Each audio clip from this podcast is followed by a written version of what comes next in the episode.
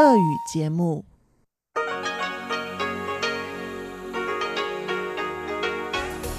В эфире Международное радио Тайваня.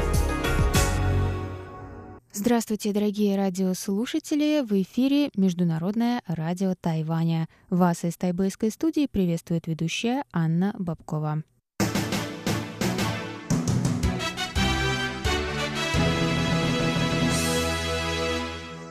Сегодня понедельник, 17 июня, и мы начинаем наше вещание с выпуска новостей сегодняшнего дня. Затем вы прослушаете тематические передачи понедельника, мою передачу «Вкусные истории», сделана на Тайване с Чеченой Кулар, хит-парад МРТ с Иваном Юмином, а также повтор передачи прошлой недели «Учим китайский с Лилией У».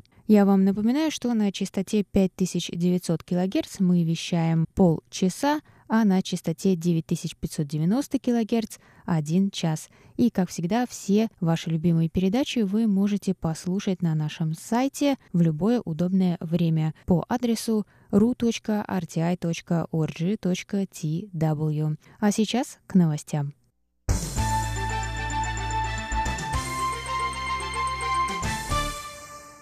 Председатель партии «Новая сила» Сюй Юн Мин призвал 17 июня тайваньское законодательство выступить с общим заявлением в поддержку протестов в Гонконге.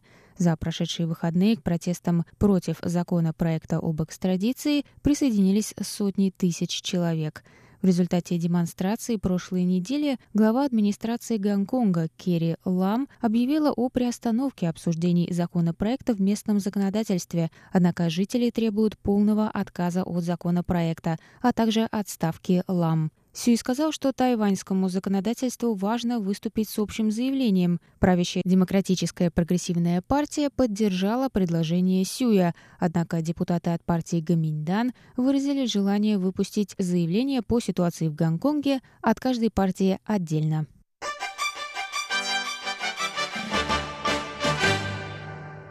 Совет по делам сельского хозяйства Китайской Республики отчитался 17 июня о проделанной работе по предотвращению начала эпидемии африканской чумы свиней на Тайване. Вспышка африканской чумы свиней произошла в Китае в конце прошлого года и повлекла за собой эпидемию. Вирус не представляет опасности для человека, однако смертелен для свиней. Свинофермы используют пищевые отходы для кормления свиней, и одной из главных мер по предотвращению распространения вируса на остров стала защита свиней от возможного поедания зараженного мяса среди отходов.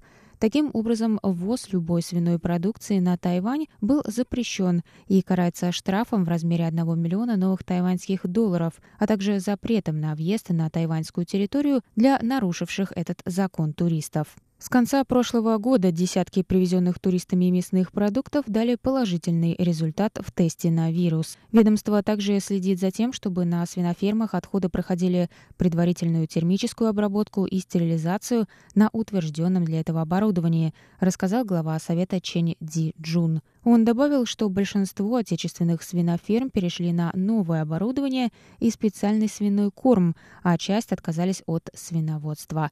Около 20 фирм еще не совершили переход, сказал Чень. 就像日本的学者专家就建议，日本有发生猪瘟，是猪瘟，不是非洲猪瘟。他认为那时 В Японии была вспышка чумы свиней, не африканского типа. По словам специалистов, отношения между правительством и фермерами были не очень доверительными в тот момент. Но именно это ключ к решению. Нам нужно как можно скорее установить крепкую связь между фермерами, государством и научными кругами, чтобы в случае эпидемии мы могли эффективнее с ней бороться. 他们的农民跟政府之间的信任度可能不是很好，所以他要求，他建议我们要尽快的把农民跟政府还有学术界这一边建立好整个信任，这个会对整个未来的防疫更有帮助。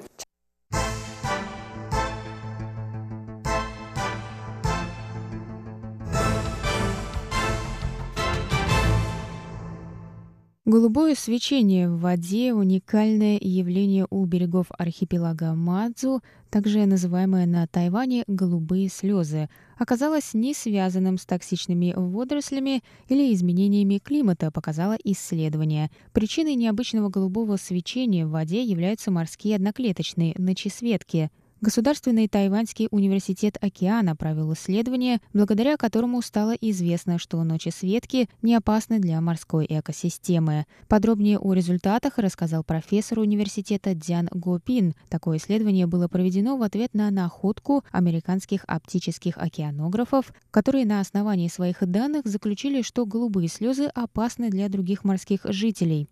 В журнале Geographical Research Letters автор исследования Ху Чуань Минь описал проблему экологии реки Янцзы в 2000-е годы и какое влияние это оказало на ночи светок. В одном из своих интервью он пояснил результаты исследования и подчеркнул, что сами ночи светки не токсичны, однако они питаются токсичными водорослями, в процессе чего выделяется аммиак и другие химические элементы, отравляющие воду вокруг.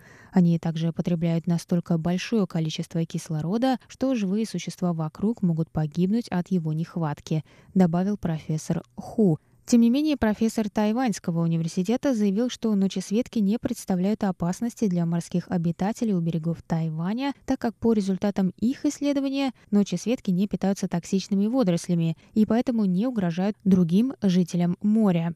Уровень кислорода в местах их обитания также не был критическим.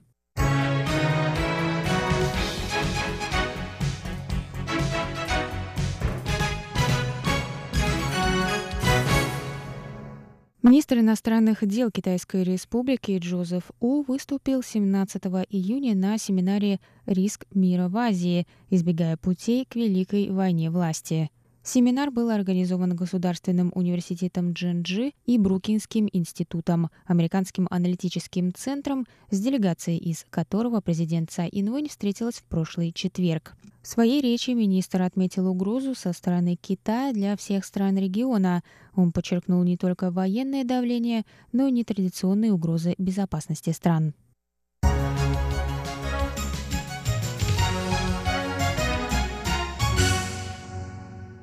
Это был выпуск новостей за понедельник, 17 июня. Для вас его провела и подготовила ведущая русской службы Анна Бабкова. Далее в эфире моя передача «Вкусные истории» после небольшой паузы.